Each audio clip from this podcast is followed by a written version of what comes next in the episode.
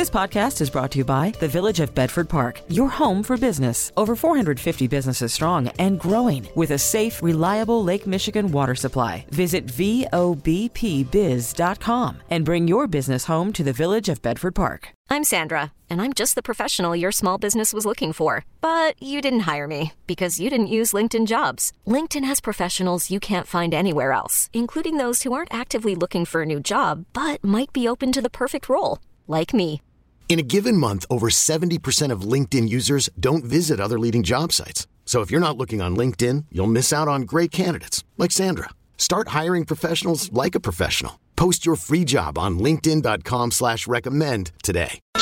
Now, the WBBM Noon Business Hour. It's 12.03 on a snowy midweek Wednesday, February 2nd, 2022. Good afternoon. Thanks for joining us on the Noon Business Hour. I'm Rob Hart. The head of CNN has resigned after nine years on the job. We'll get the latest in our next segment. Right now, we'll look at private sector employment is out ahead of Friday's government jobs report for January. We're joined by Gus Faucher, Chief Economist, PNC Financial Services, based in Pittsburgh, Pennsylvania. Gus, thanks for joining us today. The ADP report, which is usually the upper uh, as far as uh, the, the count of new jobs is concerned, is a downer today, uh, saying that companies uh, cut 301,000 jobs in the month of January. Uh, you can credit or blame the Omicron variant of COVID 19 for that drop that is substantially below analysts' expectations. Uh, what were some of the lowlights of this report? Uh, the job losses were broad based, so we saw them in a lot of industries, particularly in leisure, hospitality services, restaurants, hotels, that type of thing, and then across all sorts of, of firm sizes. So big companies lost jobs over the month, medium sized companies, and small companies. Uh, the between the data and the anecdotes, you had a sense something like this was coming. Between the restaurants that were either sharply curtailing their hours or just shutting down entirely in the month of January, or some businesses that that had to uh, curtail their operations substantially because so many employees were out sick. Now, ADP and the, the Bureau of Labor Statistics uh, have their surveys out at different times. Does that mean that number uh, that comes out on Friday morning could be higher or even lower than what ADP is saying? Uh, it, could very well be. At PNC, we're expecting the survey to show job losses of 400,000 for January. That would be the first uh, loss in jobs since December of 2020.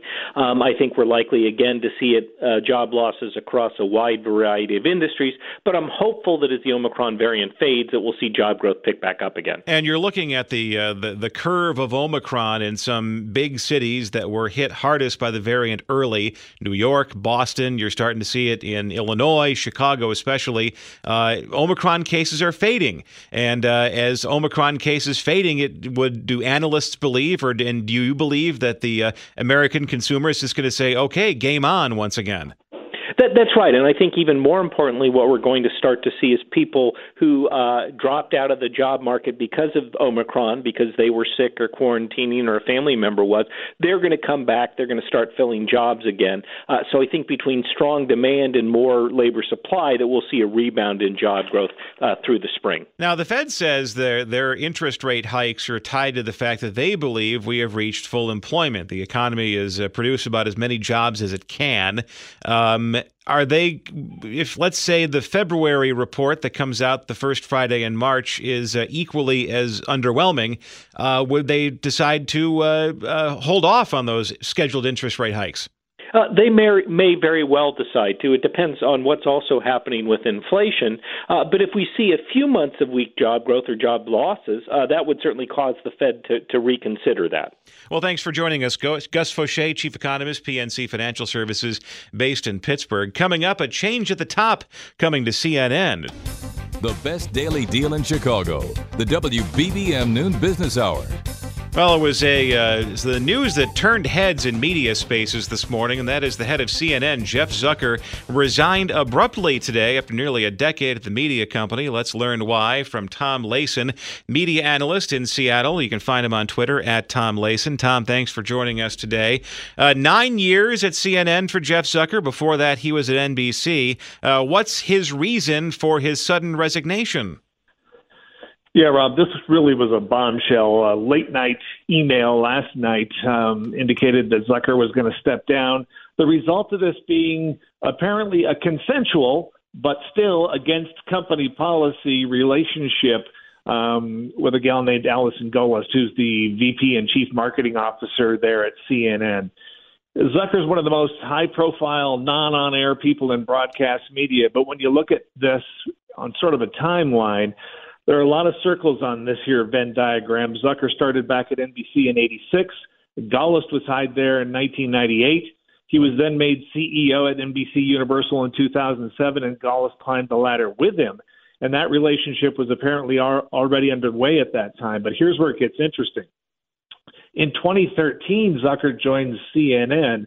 Gollust went to work as the communications director for Andrew Cuomo for a bit and then was hired by Zucker at CNN and has been part of the leadership team there ever since. So that relationship apparently required that Zucker disclose it at CNN at some point, possibly when he hired her at CNN, and that apparently never happened. And then guess what? Years later, it somehow comes up during the investigation into Chris Cuomo's relationship with his brother Andrew as an advisor.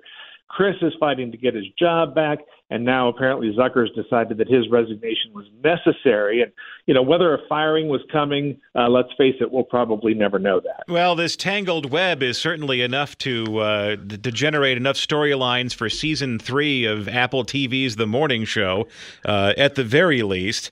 But Zucker leaves CNN at a very interesting time for the oldest brand uh, in cable news. It is struggling to find its footing in the post Trump era.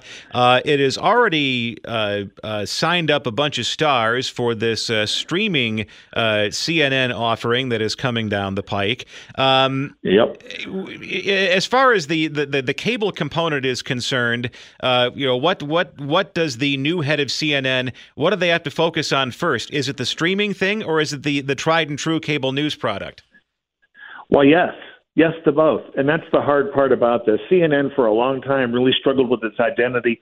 Zucker came in, came in, say, listen, we're going to be a real proponent of fact-based news, but ended up walking away from that in prime time with sort of the rise of this star system punditry. Um, you know, Chris Cuomo was one of those folks until he ran afoul um, due to his brother's activities. So there are a lot of questions here. It's really bad timing, as you mentioned, because a merger with Discovery is in the works here, and then as you also mentioned, the launch of CNN Plus. So there are a lot of irons in the fire. There are a lot of cylinders that CNN has to be firing on right now, and without an executive in place, it's only going to make it that much that much more difficult. And I should add as well, Gollust says, by the way, that she plans to stay at CNN. We'll see how that works. And very quickly, CNN is kind of stuck. Uh, you know, as there there are two cable networks that are devoted to basically reinforcing your beliefs, whatever those beliefs happen to be. Uh, CNN is going the personality documentary route. Uh, with a new person in charge, will they try to lean into one of those ideological lanes? Well, I think you can make an argument that they already have. And, you know, this is why Trump and, um, you know, Zucker incidentally brought Trump into stardom with The Apprentice over at NBC, but then, you know, Trump uh, can see sees CNN as being a very unfair critic, and now today, of course, Trump and Fox are overjoyed and um, doing a tap dance on Zucker's grave here. They've been at war with CNN for years. So will this, you know, portend an ideological swing back to the middle for CNN as a news channel? I don't know, um, but you know, I, I think the conventional wisdom is that you got to pick a side, pick your pundits, and uh, capture that half of the audience. And chances are uh, he's not going to make an appearance on Conan O'Brien Needs a Friend anytime soon. Uh, that my guess is no. All right, Tom Lason, media analyst in Seattle, Washington, on Twitter at Tom Lason. Thanks for joining us today. Coming up next, General Motors posts record earnings despite a computer chip shortage. Loaning useful information each weekday.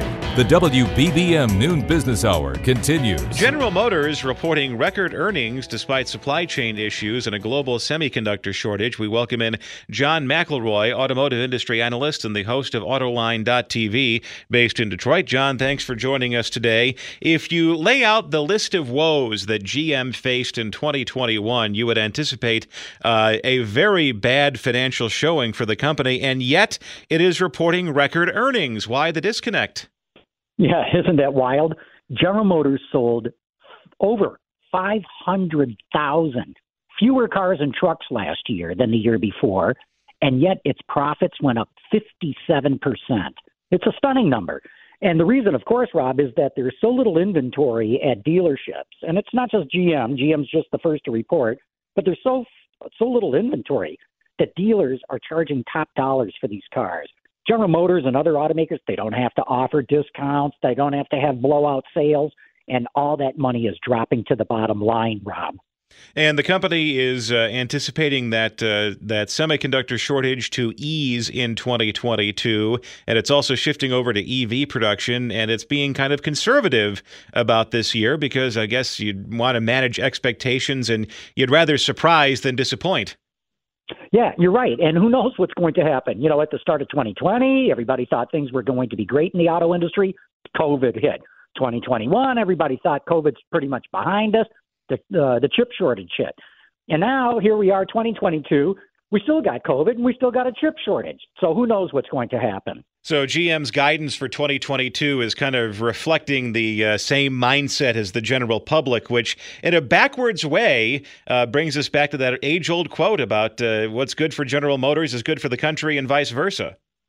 Yeah, it kind of is, you know, uh, and and I'm glad you had the vice versa because that's the other part of the quote. It's not just what's good for General Motors is good for the country. It's what's good for the country is good for General Motors. And GM actually thinks 2022 is going to be a pretty decent year. They're forecasting that their profits are going to be somewhere in the 13 to 15 billion dollar uh, area, and that's a lot of money in my book. Yeah, it's it's uh, that's that's not for debate. That is a, a, decent amount of money. Thanks for joining us, John McElroy, automotive industry analyst and host of Autoline.tv, based in Detroit. Still ahead in Personal Finance Wednesday, getting the entire family interested in investing. I'm Sandra, and I'm just the professional your small business was looking for, but you didn't hire me because you didn't use LinkedIn Jobs. LinkedIn has professionals you can't find anywhere else, including those who aren't actively looking for a new job but might be open to the perfect role like me. In a given month, over 70% of LinkedIn users don't visit other leading job sites. So if you're not looking on LinkedIn, you'll miss out on great candidates like Sandra. Start hiring professionals like a professional. Post your free job on LinkedIn.com slash recommend today. This is Chicago's all news station, News Radio 780 and 105.9 FM. The WBBM Noon Business Hour continues. Good afternoon. I'm Rob Hart. These are the top stories on News Radio WBBM. Snowfall totals across the area ranging from an inch in the far northern suburbs to uh, 10 inches south of Chicago. The United States makes a military move in Europe. It's Personal Finance Wednesday, forming an investment club within your own family. And COVID's impact on the restaurant industry will last well beyond the current pandemic. WBBM Business, the markets are higher. The Dow is up 84 points, the Nasdaq is up 20, and the S&P 500 is up 28. AccuWeather says the snow will continue to fall. Uh, the winter weather advisory and some winter weather warnings continuing through this evening. Let's get the latest now on the snowfall because driving has been tough today, especially in areas south and west of the city. Police in northwest Indiana say alcohol added to problems following one highway crash. The latest from WBBM's Mike Krauser. Two troopers were at a crash scene involving a semi on I 94 near Michigan City. State Police Sergeant Glenn Fifield says he was on the phone with one trooper and she told him, This car's not stopping, this car's not stopping, and it slammed into the back of her car. Both could have had tragic consequences. We had a trooper standing outside the vehicle. Had this driver swerved or, or you, you know, lost control of the vehicle and off the roadway, this could have had tragic uh, consequences. So, you know, one person's poor decision results in crashed vehicles, this person going to jail, things of this nature uh, do not help us out on days like this. Neither trooper was injured, but Fifield said the incident took four troopers out of service two at the scene, a third to investigate, and a fourth to deal with the drunk driving investigation. Unbelievable, he said. As for the roads, they are in rough shape, snow covered, passable if you have four wheel drive. If not, reconsider driving. That's the story in northwest Indiana. Snowfall totals 4 to 8 inches north of downtown Chicago, 8 to 12 south of Chicago and and into northwest Indiana. About 2,000 U.S. based troops will head to Europe this week as NATO worries about a potential Russian invasion of Ukraine. The bulk of the troops will go from North Carolina's Fort Bragg to Poland, with others deploying to Germany. Another 1,000 will shift from Germany to Romania.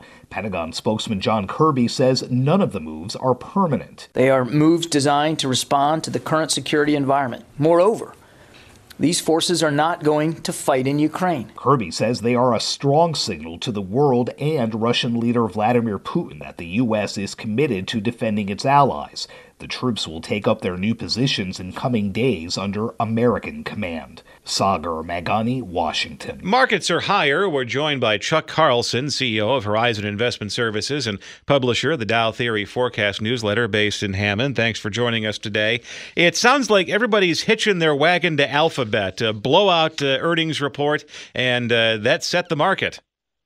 It, certainly has, has helped, and it, it comes on the heels of two strong earnings reports from other big mega cap tech stocks, Apple and Microsoft. Google's uh, excuse me, Alphabet's uh, results were quite strong. Their their uh, ad business uh, was up over 32 percent. Their cloud business was strong, uh, and I think the the other icing on the cake was the company announced that they're going to be splitting the stock 20 for one here. I think it's in in mid July and individual investors like stock splits, and and uh, the, they're bidding the stock up today. And that uh, twenty for one split could uh, pave the way for its addition to the Dow Jones Industrial Average. Now, how would that work if if Google moves over there? Well, uh, yes, I think it, it definitely will pave the way to the Dow. The, the Dow hasn't announced that change yet, but the, the main reason Alphabet has not been in the Dow is the Dow is a price weighted index which means high priced stocks carry a greater weight in the Dow. You have a stock that's trading like Alphabet is right around $3,000 per share. That really doesn't work very well in the Dow construct. But now, with a stock split uh, of 20 to 1, if that, you know, if the stock splits 20 to 1 at its current price, you're looking at about $140 a share. That that easily fits in with the Dow scenario. And so, yes, my guess is you will see the Dow Jones Industrial Average bring Alphabet into the fold here sometime in the second half of this year. And before we move on to the Dow theory, what's uh, very quickly, what's happening with PayPal? You know, PayPal is is in the doghouse. The company has disappointed for the last two quarters. Their guidance was was way off the mark from what was expected. And and when you commit kind of that unpardonable sin of really disappointing and not providing transparency on on what in, investors should be expecting, you you see the type of decline that you see today. I, now, uh, uh, full disclosure, I've been kind of a, a fan of PayPal over the years, and I thought at about $180 the stock was pretty uh, attractively priced. It's down at about 130, 140 right now. So, uh, you know, it, it, it probably is value there, but it is going to take a while. Uh, it has become that quintessential show me stock where it's going to take two, three, four quarters of decent numbers uh, for for investors to get back into that stock. And then a week ago, the uh, market sell-off was in full swing. The Dow was dancing on that bear market threshold. Uh, one week and one rally later, what's the Dow theory telling you? Yeah, it's interesting. The, the Dow theory uh, continues to be on a bull market signal. We did not get that change in the trend from bullish to bearish. The Dow Jones Industrial Average held that important low on a close of 34,022 and you know, it's interesting. It it it, it really made a charge at it last week, but it couldn't go through. And I think you have to respect that kind of resiliency in the Dow and, and, and the Dow theory. So right now, it is still on a bull market trend. Thanks for joining us, Chuck Carlson, CEO of Horizon Investment Services and publisher of the Dow Theory Forecast newsletter based in Hammond, Indiana. Coming up next in Personal Finance Wednesday, getting the entire family interested in investing. Discussing the news affecting your money the WBBM Noon Business Hour continues. Hey, it's Personal Finance Wednesday. An investing club can be an excellent way to teach kids about the stock market. Let's get some help from Matt Matigian, CEO of Blue World Asset Managers based in Chicago. You'll find the blog at blueworldam.com. Matt, thanks for joining us today. And one of the themes of Personal Finance Wednesday so far this year has been it's never too young to get into investing. And there are numerous ways to demystify the stock market and make your parents' conversations about finances a little less opaque. And an investing club is one way to do that. And and how do you set it up? How do you get people involved? Well, you sit down and have a family meeting. Uh, anybody that might be involved, and and if you have small children, that might just be mom and dad getting together and say, you know, hey, we're going to start this club. Uh, we're going to have the kids participate through trust until they're old enough to, uh, you know, have the handoff and start participating on their own. That's that's what we did. But what I want to point out about the true value of the investment club, uh, it, it's about a lot more than just investing. It, it's about becoming truly fluent uh, in in the language of of finance. So, covering everything from estate planning to private equity uh, and all things in between. Uh, the the driving force behind our club, the the mantra is "pay yourself first. While that's a cliche, it's a very powerful one. The way most of us spend our lives, we uh, we go to work, we get our paychecks, we pay all our bills, and then we hope there's something left over for us. Uh, we view that as a little bit backwards. So what we try to teach all the members in our clubs, the the children, nieces, nephews, cousins, everybody that's involved, is our members are required to make a minimum contribution, commit to a minimum contribution at the beginning of the year, and then every month they make that minimum contribution no matter what. Their paychecks it's the first dollars out.